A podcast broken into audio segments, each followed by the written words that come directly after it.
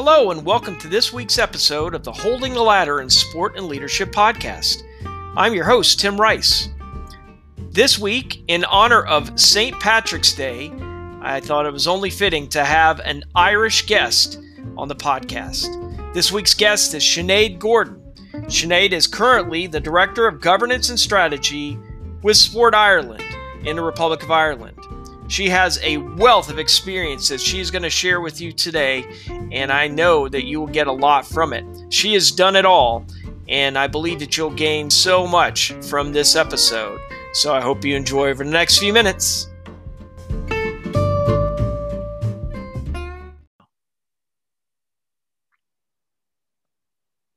Greetings, everyone, and welcome to this week's episode of the Holding the Ladder in Sport and Leadership podcast. I'm your host, Tim Rice, and with me from the Republic of Ireland, Sinead Gordon. Sinead, welcome to the podcast, and we're really excited to learn more about you and your background in sport. So, welcome. Thanks, Tim. Delighted to be able to join you on the podcast and uh, delighted to be able to hopefully offer some insights to your listeners uh, in relation to um, my story around uh, sport and leadership.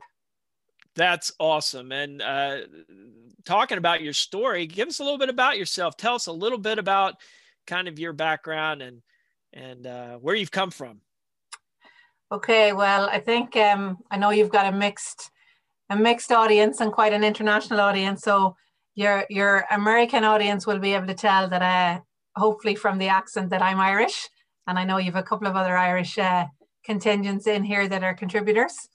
Uh, but for me, I, I was born and raised in a little village in the west of Ireland, as we as we like to say, next stop Boston. So County Mayo, uh, hanging out there on the edge of the Atlantic. Uh, and I come from a farming background, uh, but it's a place that I've not lived in since I was 17, since I went off to college uh, or university. Um, but it is still absolutely what I, where I call home. It's where my parents still live. It's where the home house still is. And actually, two of my sisters, two of my three sisters that I have, live there very close to home. Um, so kind of a very rural upbringing that I had, but a, a, an upbringing where sport played a very integral role, and our national sport in particular, GAA, so Gaelic games. Uh, I played Gaelic football growing up as my first sport, um, and I took up basketball as kind of what was my second sport when I went to uh, secondary school or the equivalent to, to your high school. Um, I call myself a sports management professional, but I probably don't yet have the lengthy careers that some of your guests on the podcast have had.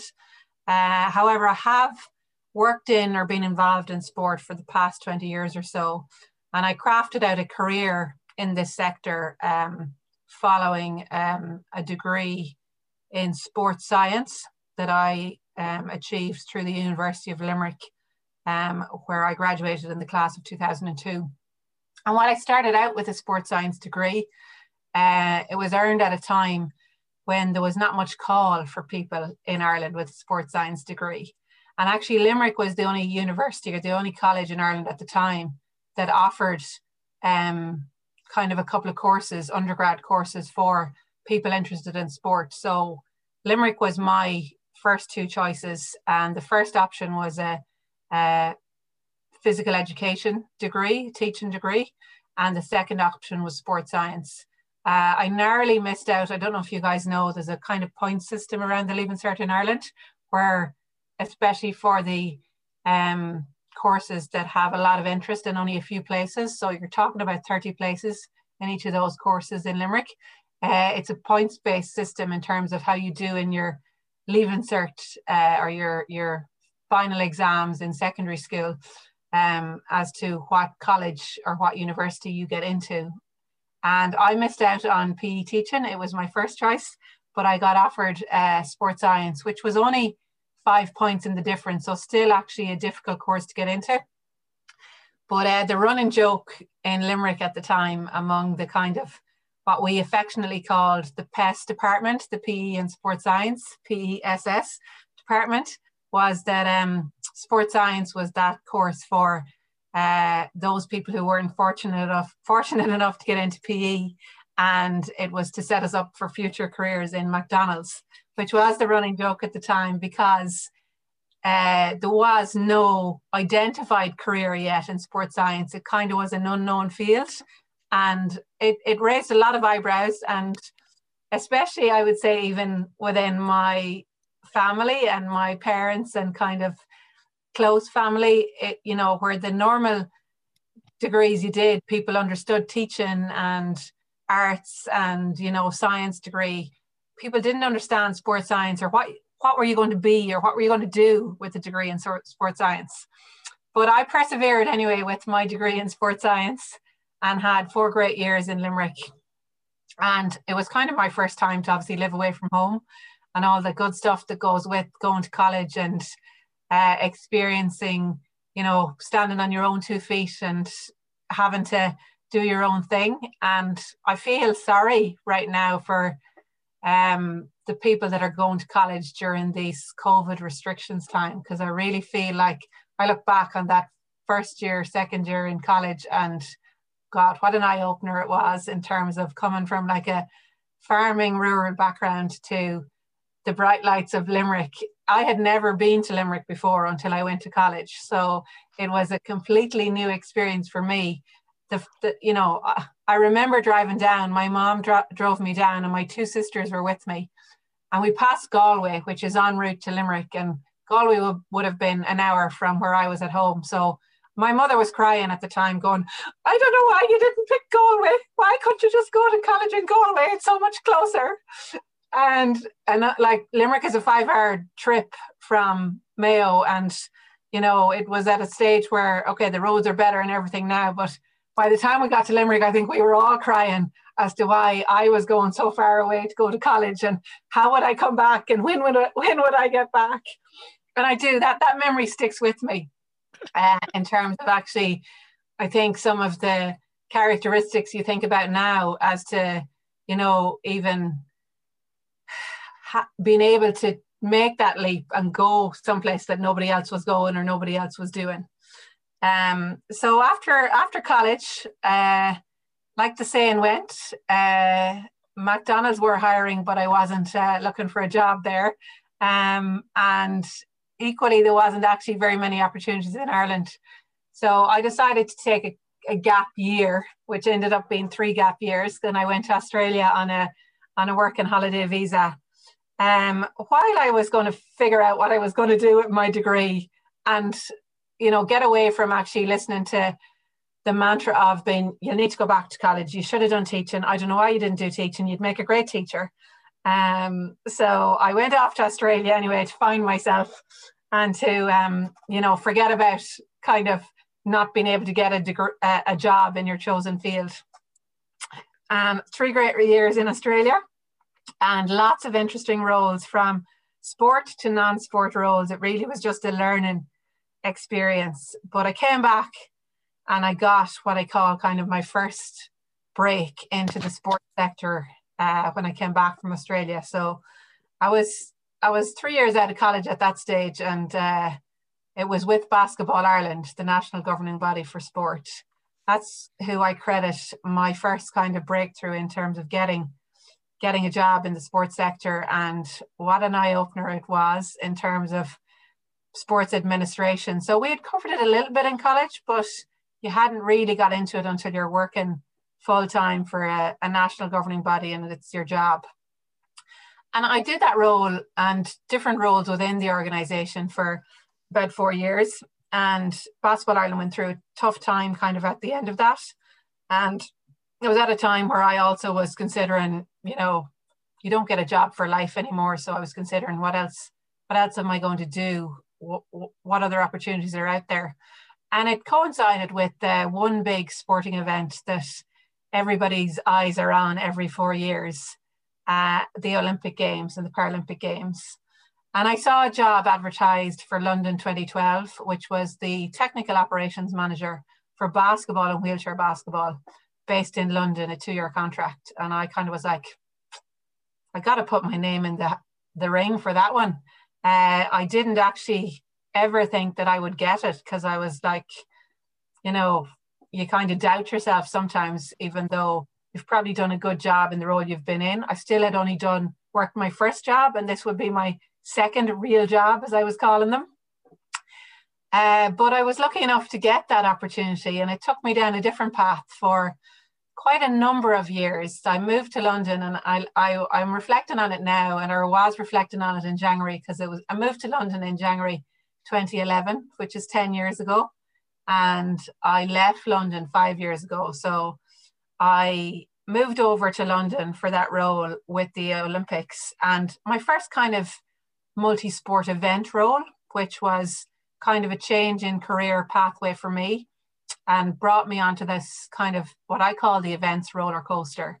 You know, something that you get on and you have the absolute uh, one of the biggest highs you can get in terms of the the ride you go on. There can be quite a lot of lows along the way, or the uh, and in particular when the event is finished.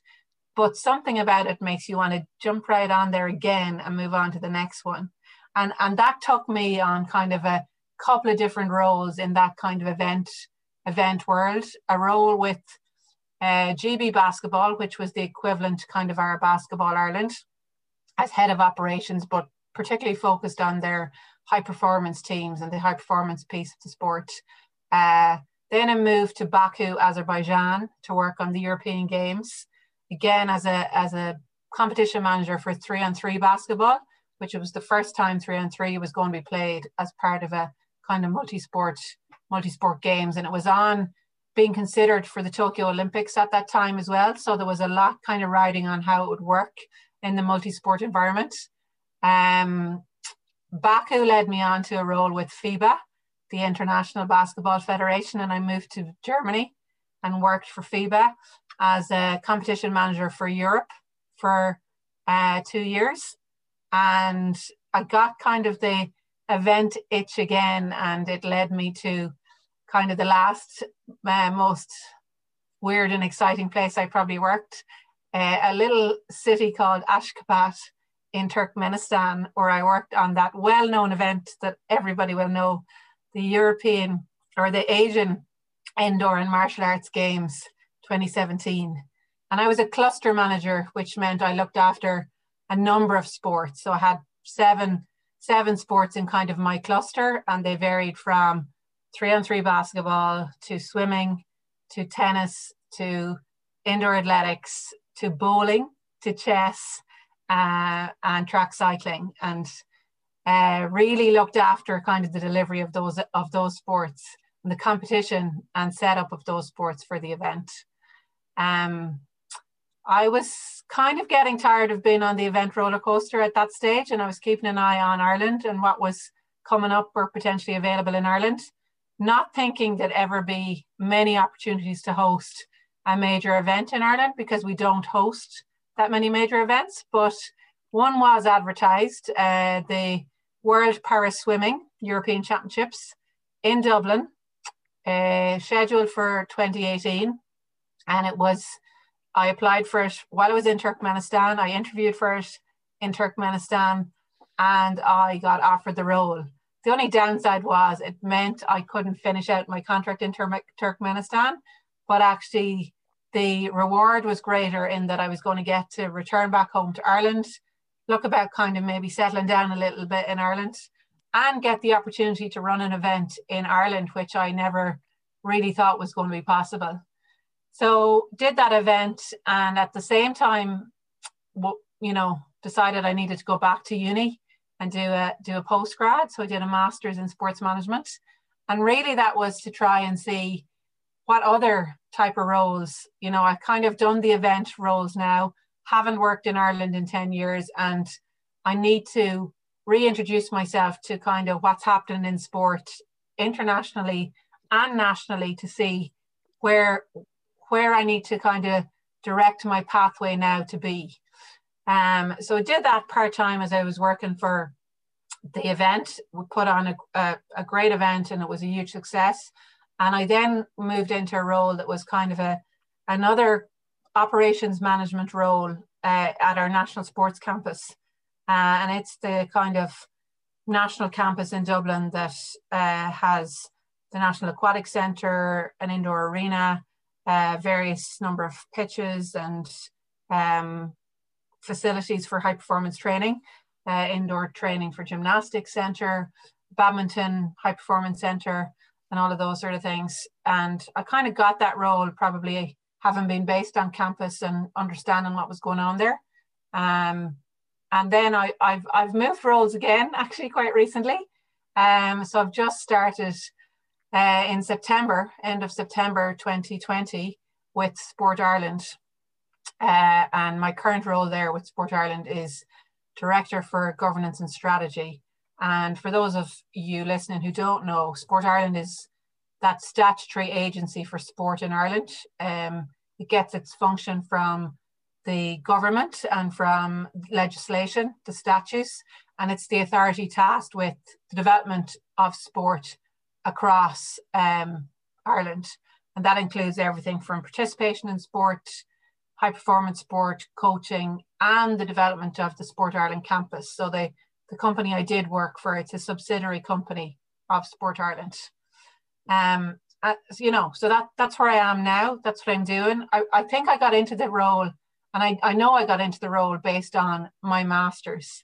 So I did my master's in sports management, and for my um, master's dissertation, I particularly focused on the governance of sport and the governance of high performance sport, looking at kind of a blueprint for what does good governance look like? What does effective governance in the sports sector look like? And how can you improve your performance based on improving your governance or your governance framework? Um, so I hope that gives a, a little bit of a flavor of kind of my varied career to date uh, and brings us up to my current role and kind of the as I say, the, the, the turns and twists in the road that I took to get to this current role. Wow.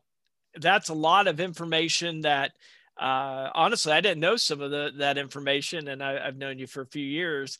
Uh, when you think about your experience, I mean, you have done event management, you've done, sounds like facility management, you've done governance work, and you've lived in places I can't even pronounce. So, uh, and most people that are hearing, you know, the podcast probably are like, "Where's Turkmenistan?" You know, like you know, there are certain things that, yeah, uh, yeah it, it, it, that's very interesting. Um, regarding as a question I had, and you brought up the GAA earlier, and, yes. and for anyone, okay, for anyone that uh, doesn't know about the Gaelic Games, and this, this would be pretty much most of our uh, folks that are listening here in the United States. But can you share a little bit with the audience about the Gaelic Games and the GAA and its importance in Ireland? Yeah, to be honest, Tim, it's like kind of the it's part of our culture, it's part of our heritage. It, it, it's our national games, and there's a few various strands of Gaelic games. So there's Gaelic football, which you know, it depending on what county you're from, you can be a stronghold in either Gaelic football or hurling, which is kind of the other main sport. And then the female equivalents to those is ladies Gaelic football and camogie. Uh, and then also in the family, there's handball, and it's not like Olympic handball. It is Irish handball. It's played with a small ball against the wall. Uh, but like all of those form strands of what is the GAA. And the GAA is a organization that actually exists in every club and county across the country. And there's great rivalry at both levels, like your club level and your county level. And the one kind of key piece that, you know, sometimes gets lost when you talk about it and against other sports is that it's a completely amateur association. So people play the sport for the love of their club and the love of their county. You don't get to pick and choose which I'm going to go and play with the best club or the best county. You play with those because that's the parish you were born in, the area you came from, and the county that you you're you're from. Um, and I'm from Mayo, a, a proud, very proud footballing county background. Um, we haven't won the All Ireland since 1951. Uh, we've got to the All Ireland final on numerous occasions. And I've been lucky enough and fortunate enough to be in Croke Park to see Mayo lose many an All Ireland final or go to a replay uh, in my short career. But I always, what resonates with me is my dad was one years old when Mayo last won the All Ireland. So he doesn't ever remember them winning it in his lifetime. And there's a little bit of a story in terms of a curse put on that 1951 winning team when they were coming home from Dublin with Sam Maguire, which is the trophy you win if you win the All Ireland, and they were crossing the Shannon. There was a funeral and a hearse ahead of them. And for some reason, they overtook the hearse, and the um, chief pallbearer put a curse on the team that pretty much said, until every single one of the 1951 team are dead, Mayo won't win another All Ireland. There's two of them still alive, and they're under 24 hour watch down in Kerry, as far as we know, to make sure that Mayo don't win another All Ireland. But actually, it's such a huge part of our culture. I, I, I played ladies Gaelic football and I played for my county. I represented my county and I played in an All Ireland final. I played in Croke Park and won an All Ireland. So I'm one of the lucky Mayo people who can say I do have an All Ireland medal because there's few and far between uh, out there. But the ladies, the ladies have done quite well in terms of the the um, silverware and the the trophies in terms of that. And I I've been fortunate enough to play at that top level, which is county level for for your for your team. Yeah, uh, one of my I'm a big uh, facilities and event junkie, and uh, one of the my big bucket list items is to be in Croke Park for uh, for All Ireland championships for Gaelic football and for hurling. I, I just because for anyone listening, uh, you're talking about 80 was it 85,000 plus that uh, are in Yeah, Park? it holds 85,000 people. You we probably fit in 83,000 plus on on All Ireland final day. I don't know will we ever see the likes again with COVID and social distancing and all the rest of it, but it is a magical, magical experience to be in Croke Park on All Ireland final day. And I've been fortunate enough to be there for both the football and the hurling because I missed out. I did have a little job there when I came back from Ireland. I worked actually for Croke Park and I had a summer, the summer of 2006 uh, involved me working uh, for Croke Park and I got to, it was a year that uh, Mayo actually did get to an All Ireland final again and we, we were, um, a couple of minutes into an All Ireland final and Kerry had two goals put past us. So I don't like to relive it very much, but the semi final was a magical experience. We beat Dublin in the semi final, who were up by seven points at half time, and we came back to beat them. So, but it's it's an unreal experience to be in Croke Park on All Ireland final day. It's hard to describe it, and it means so much to anyone who's kind of been brought up in the GAA ethos as well.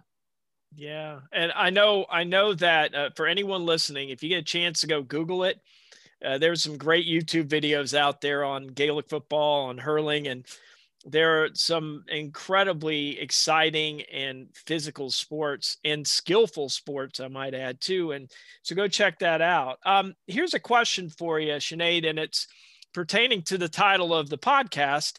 And of course, you've been all over the place. Again, places I can barely pronounce um, and maybe even have a hard time finding on the map. But in the time that you've been in your career over the last 20 years, when you think about people who have held the ladder for you to climb to greater success, to the place where you're at now, who are some of those people?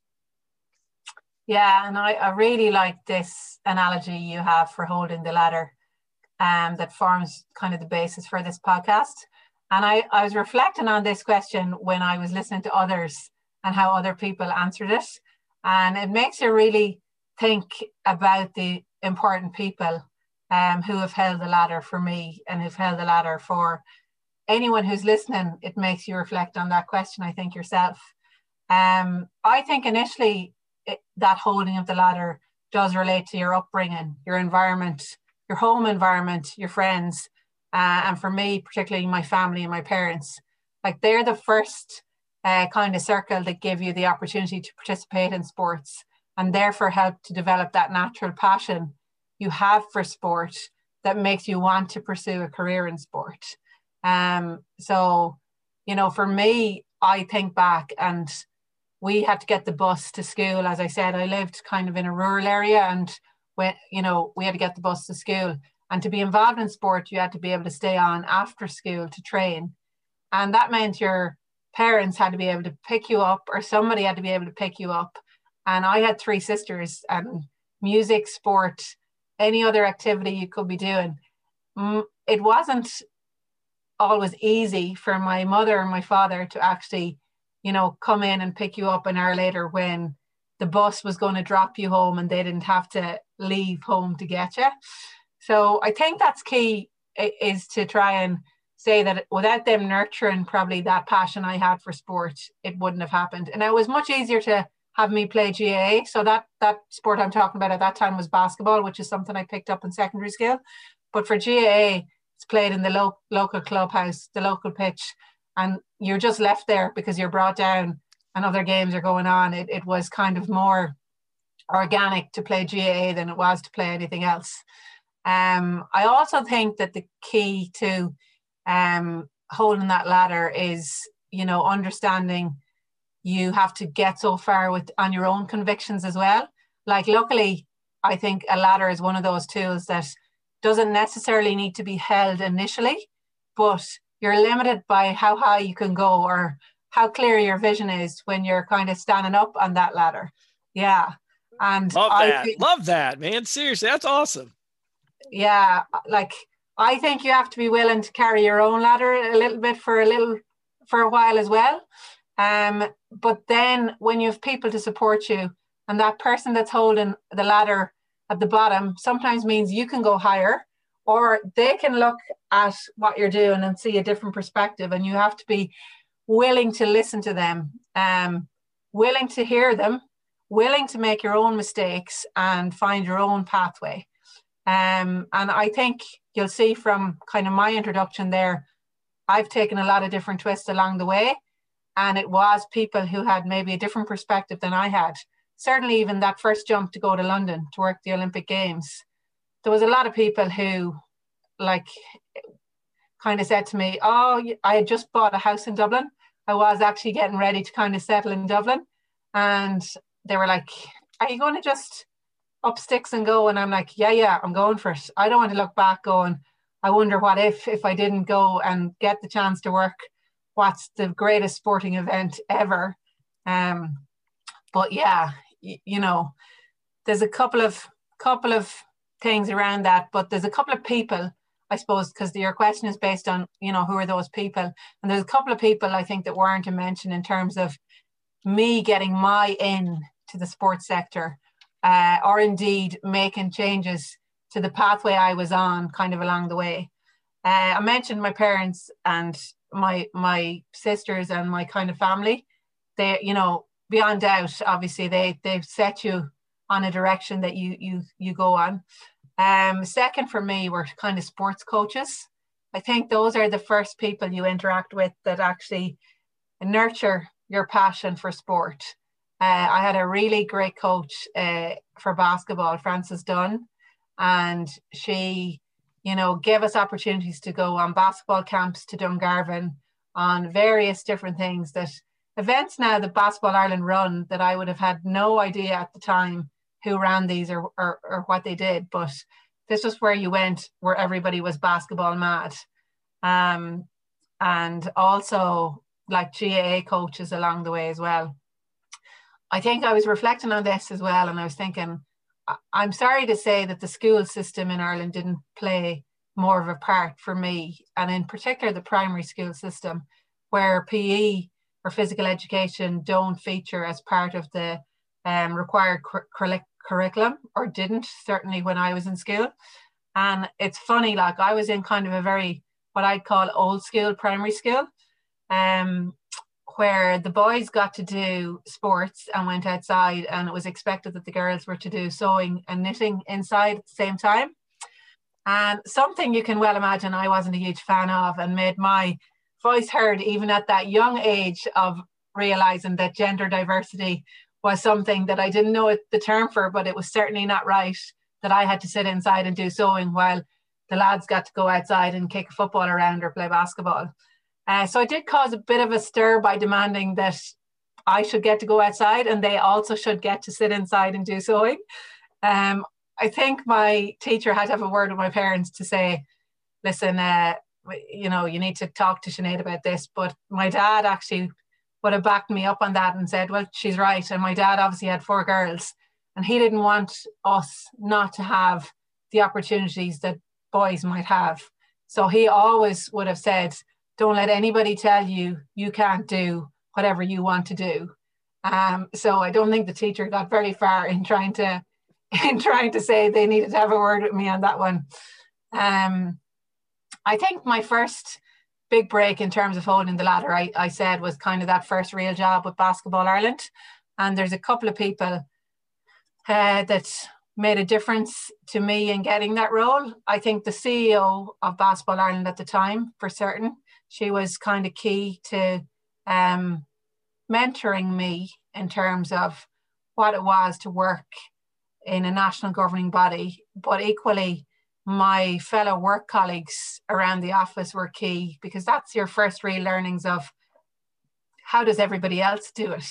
Because uh, you, you feel like you're being a bit of a fraud i would say at times especially when you're starting out and you're looking to others to, to replicate what you see them doing well and maybe to not do what you see them doing not so well and I, the bets were on when I started the job with Basketball Ireland. There was a couple of people, and they they told me later uh, I started the role in September, and the bets were on that I wasn't going to last until Christmas. Um, and it was because when I started, I started in one role, which was kind of a women in sport lead. And then the competitions officer at the time handed in her notice. And I got asked to kind of fill in while they were figuring out what to do with her position. And I certainly filled in.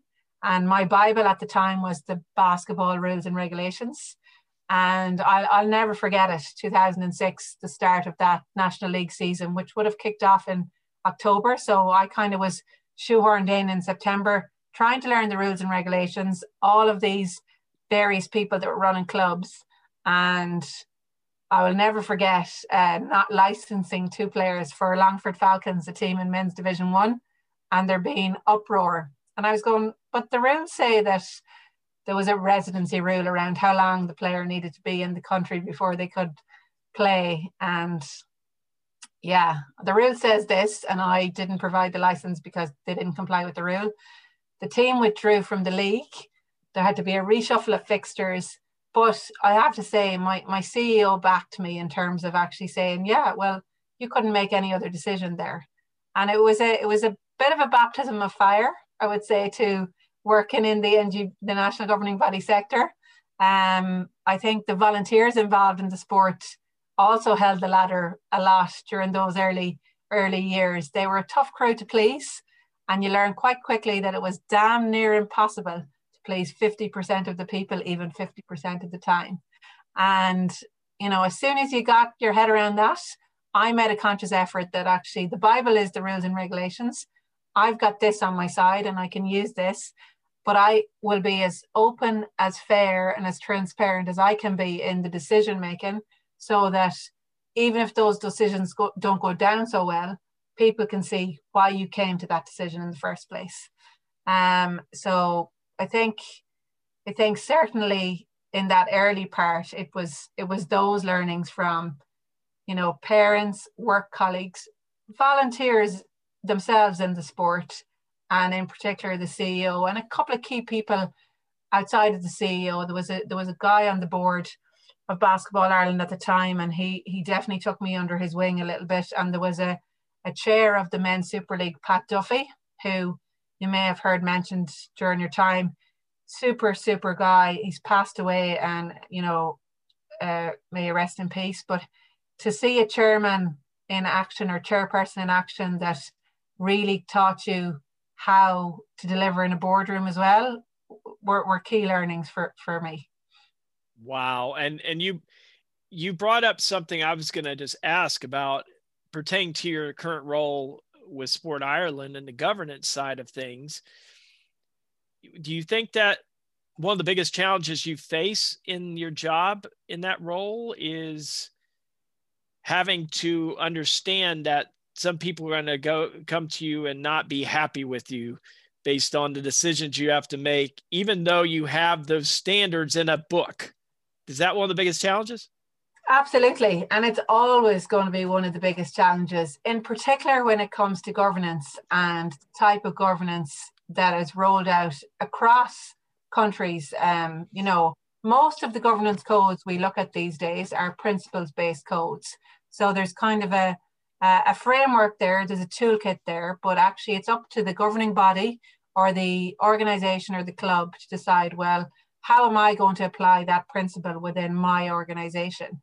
And equally, there's like recommended practices that goes along with each of those principles.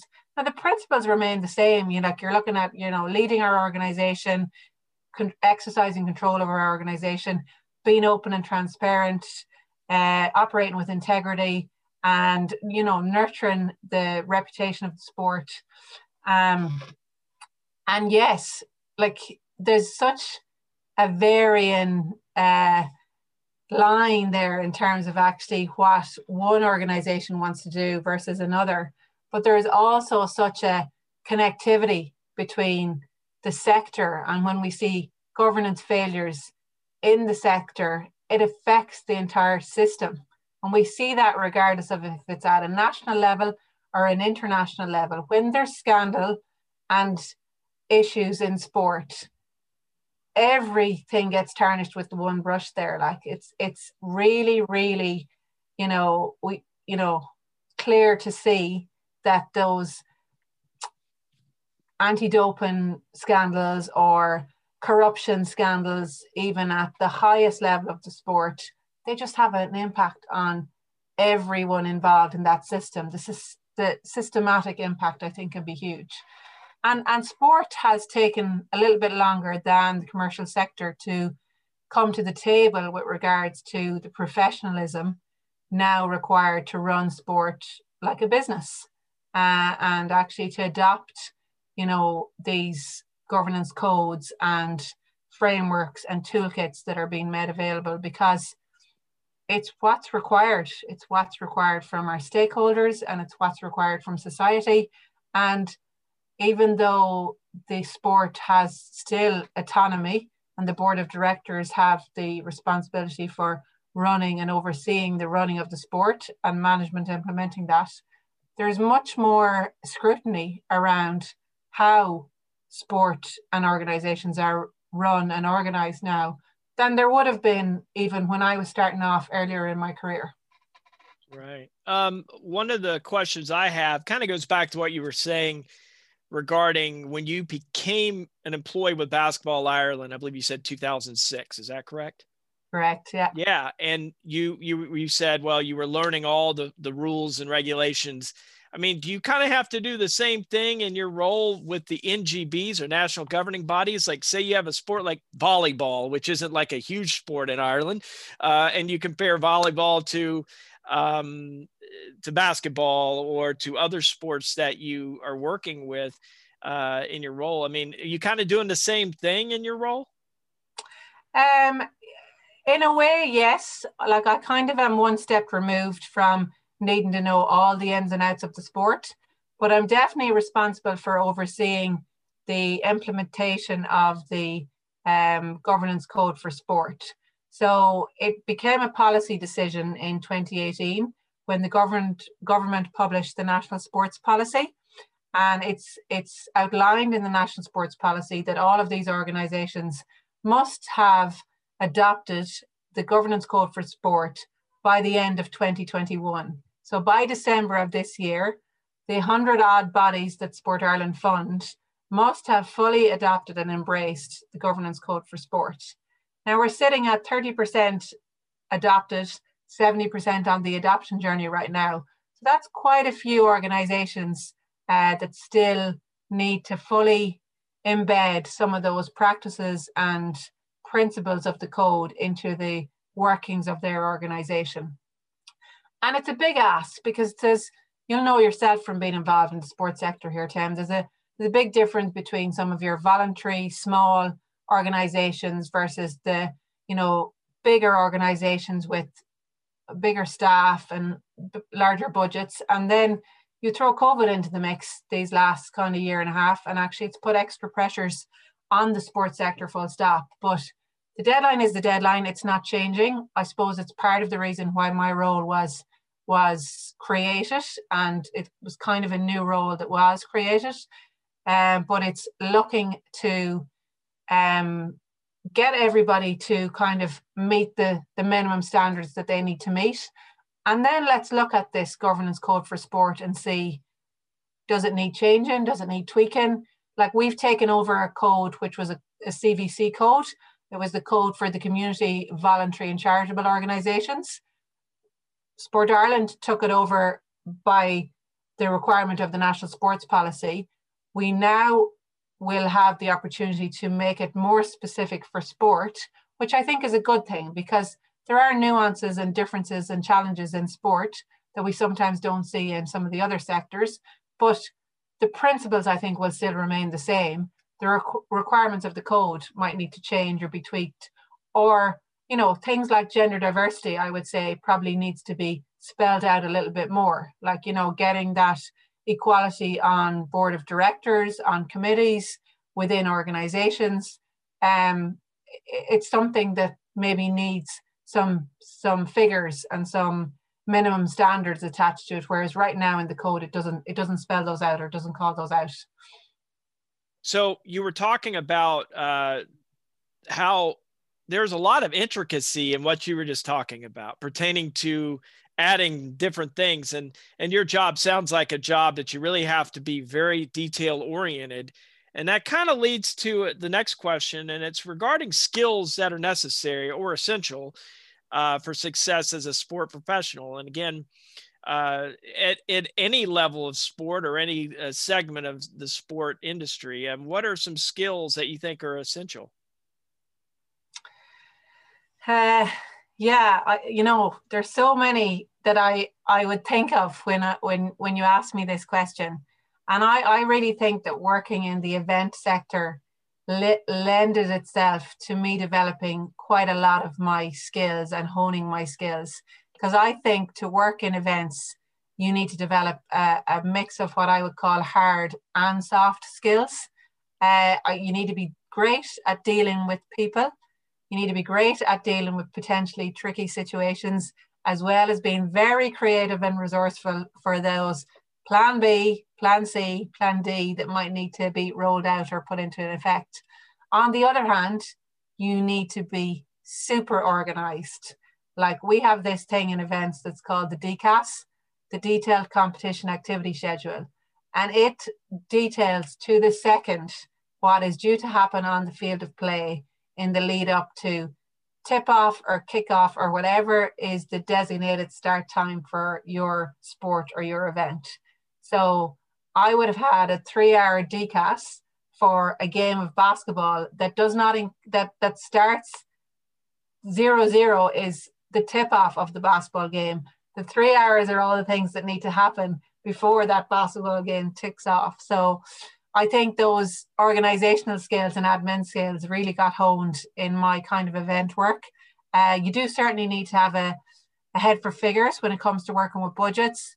Um, but also, I would say uh, you need to develop some quick wit and be very comfortable in making decisions under pressure, all of which I see as really, really key transferable skills and skills that you can bring into any role or any other job that you're doing. And then if I look kind of more strategic at it, I would say if you want to be a success in the sports sector or make a job or craft a career out of being a sports professional, perseverance and resilience are two key traits that strike me of what I think I needed to succeed. Um, a little bit of confidence, and not overconfident, but you need to have that confidence and determination to continue to persevere and bounce back from any knock knockdowns or knockbacks you get to say no i'm, I'm going to do this. Like i got told so many times when i came straight out of my degree that you need to go back to college and do something else. You're never going, like what are you going to do in sport what jobs are available? And i was like I am going to work in sport and I am going to continue because this is where my passion is and this is what I want to do. I might not have known exactly what in sport I wanted to work in, but I knew if you know if you've got the passion, you're halfway there. Like I can get up every day and I can look back even on those last 10 years where I worked in so many different places and countries and be like, I had a ball. I had a blast because I enjoyed what I did and I was passionate about what I did and I was working in a in a field that I have a love for regardless of what the sport is. Wow. Well, and that kind of brings me to the the one thing about when I think about uh, skills, um, and you brought up perseverance, but uh, I also think that having the ability to do what you just talked about, I will, I am, having positive self talk uh, is so critical in this industry. But man, it's really critical in the world. I mean, and I also think that I always tell my uh, anyone I'm mentoring, whether it's the students I teach or anyone I coach, that can't cannot be a word that it's actually a contraction, but it can't be something that you use and expect and you expect to be successful. Um, do you feel the same way? I would agree, Tim. And actually, I think I touched on it when I said the kind of mantra my dad had was don't let anybody tell you that there's something you can't do. Like, really, that sort of positive affirmation that you can do anything you want to do. You just have to find the way to do it and what's the right way for you.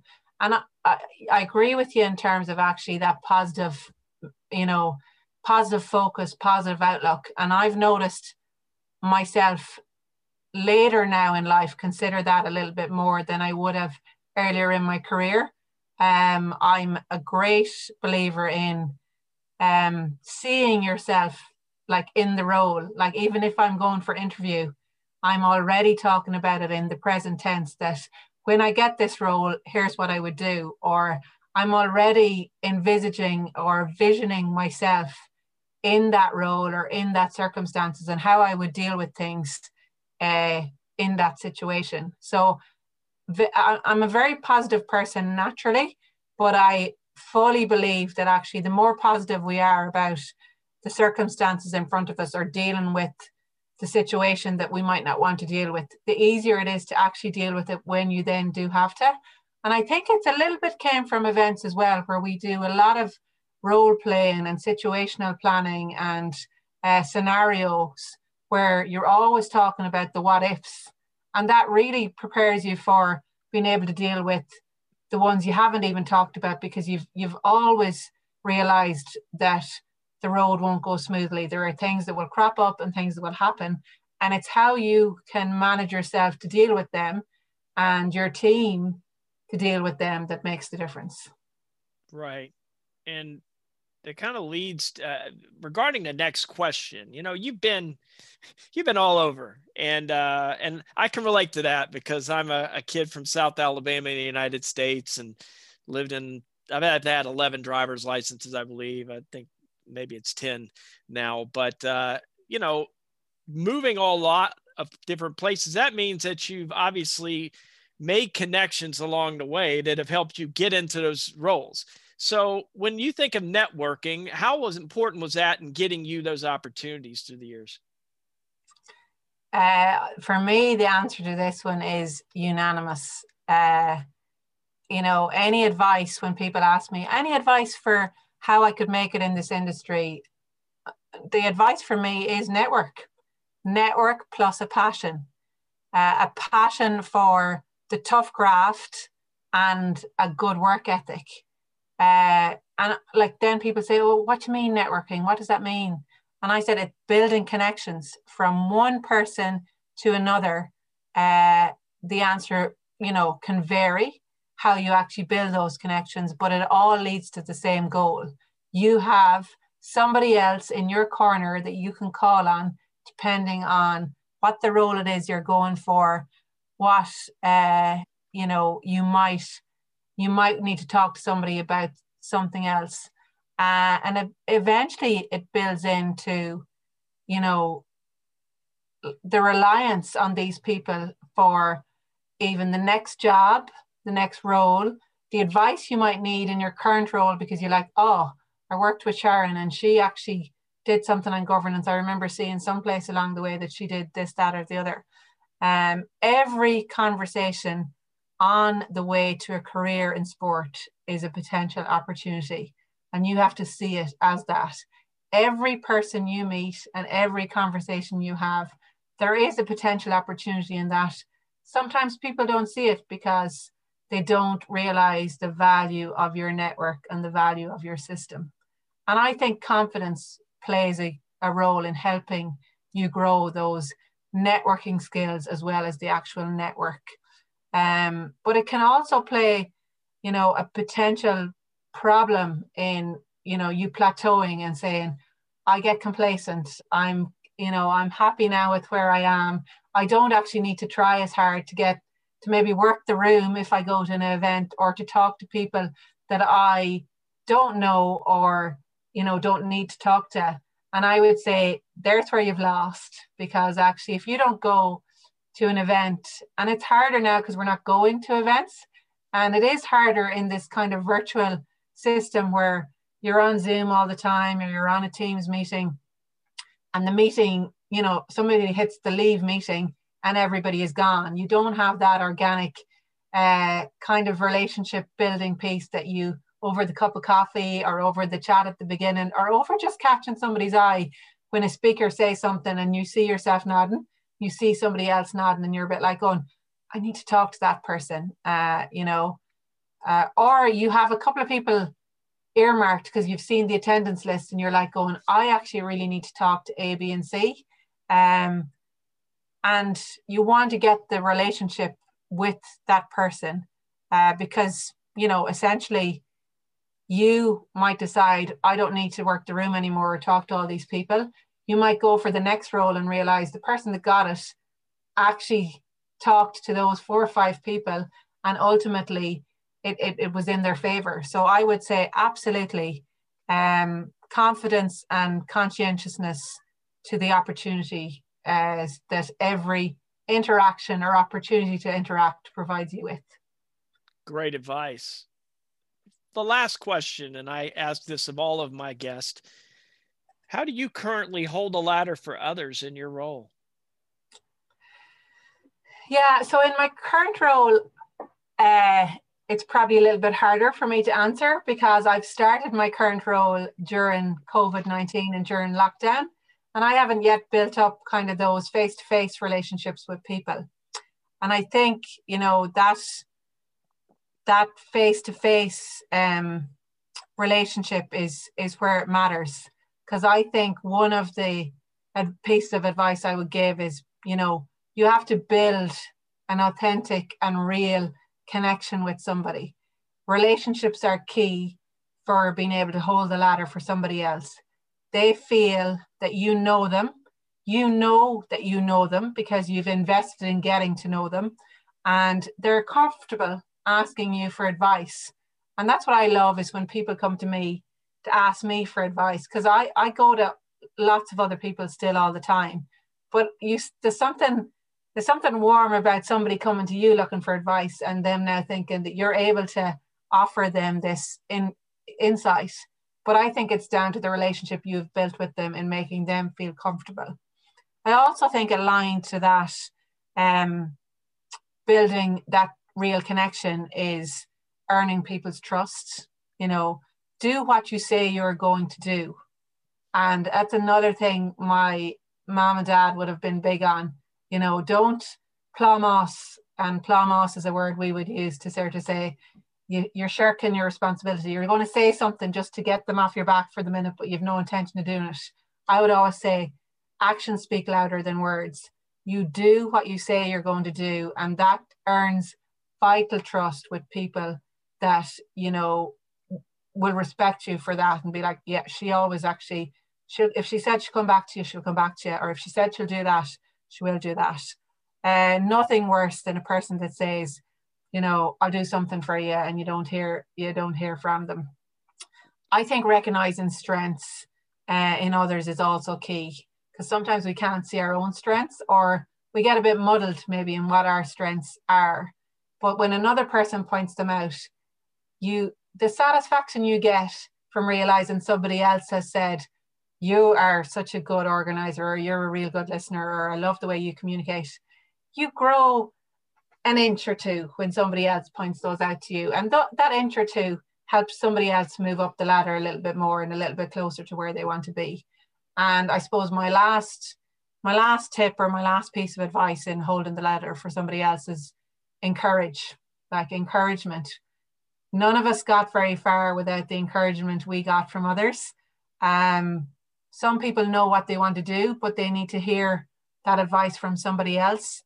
Uh, and I think it's important to encourage people to aim maybe a little bit higher than they thought they might aim.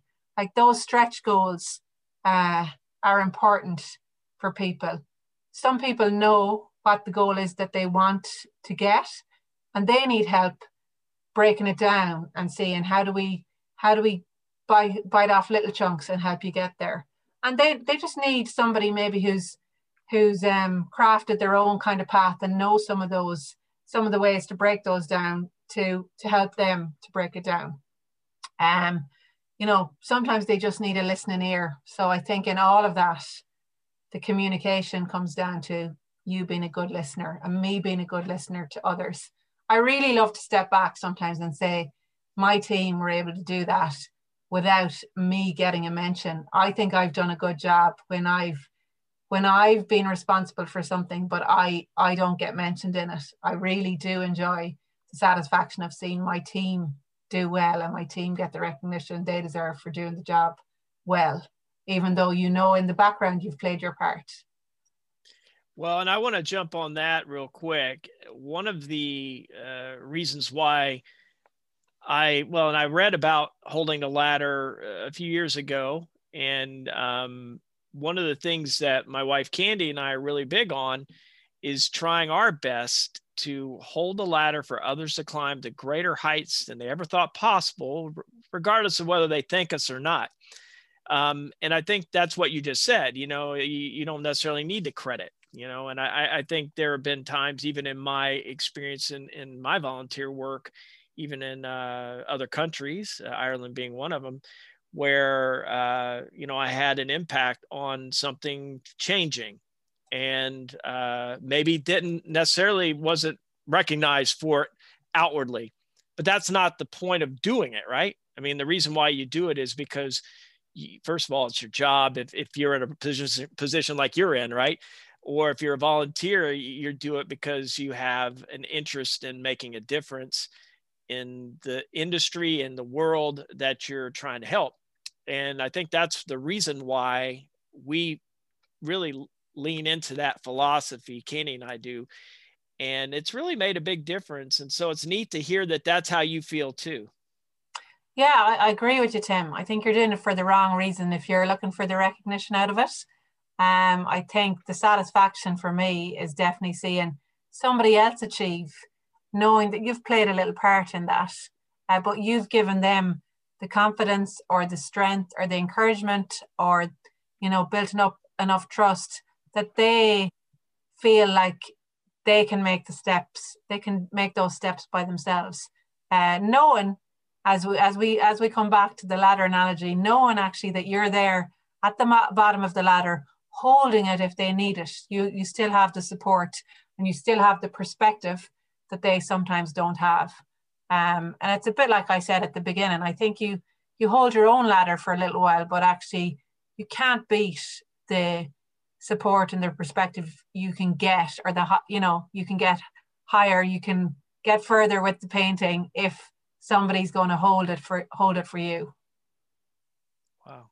That's great. And you've you've offered so many great uh, thoughts in different perspective on all these things which what i love about the the interviews for the podcast is all the varied ways and very perspectives, you know, and I, I appreciate you sharing your own. Uh, Sinead, how would you like to close today's podcast? I just would like to say thank you, Tim. Like we we met each other through kind of a random encounter as well through Basketball Ireland. Uh, I certainly wouldn't be here on this podcast today only for our involvement in a in a committee we worked on together. Uh, I delighted to have the opportunity to kind of talk to your listeners, and I would encourage everybody to think about um, the opportunity they can give to somebody else in terms of holding that ladder for somebody else, or indeed using kind of what you, the nuggets you learn from these podcasts to reflect on where you're going with your own career and see can you can somebody else hold the ladder for you? You know are you stuck in a bit of a rush and just need some because we all it goes through ebbs and flows and we all need different things at different times and don't lose sight uh, just because some parts of your life or career are more challenging than others don't lose sight of there always being people around you that are able to support you and you know help you get back on that path. Uh, it's not an easy field to work in uh, but the rewards are the rewards are high and it's a it's an interesting um, and super rewarding field to work in in terms of the sports sector. And it's so varied that you know my career is not done yet and who knows in 20 years time what more I'll have added to my kind of achievements or countries that I've uh, lived in and worked in and have have had the opportunity to meet more interesting people along the way too. Yeah, and and uh, it's you know I consider you a friend, obviously, in working uh, in the elite performance committee uh, with Basketball Ireland. But I, I just think it's uh, the information you provided today has been essential, and and I am so thankful for you being a part of this. So thanks so very much. Thanks, sam Appreciate it. All right. So Slán thanks. So- as we'd say in. Thank you. Thanks so much for listening to this week's episode. For Sinead Gordon, I'm Tim Rice. I look forward to seeing you again next week for another episode of the Holding a Ladder in Sport and Leadership podcast. Have a great week.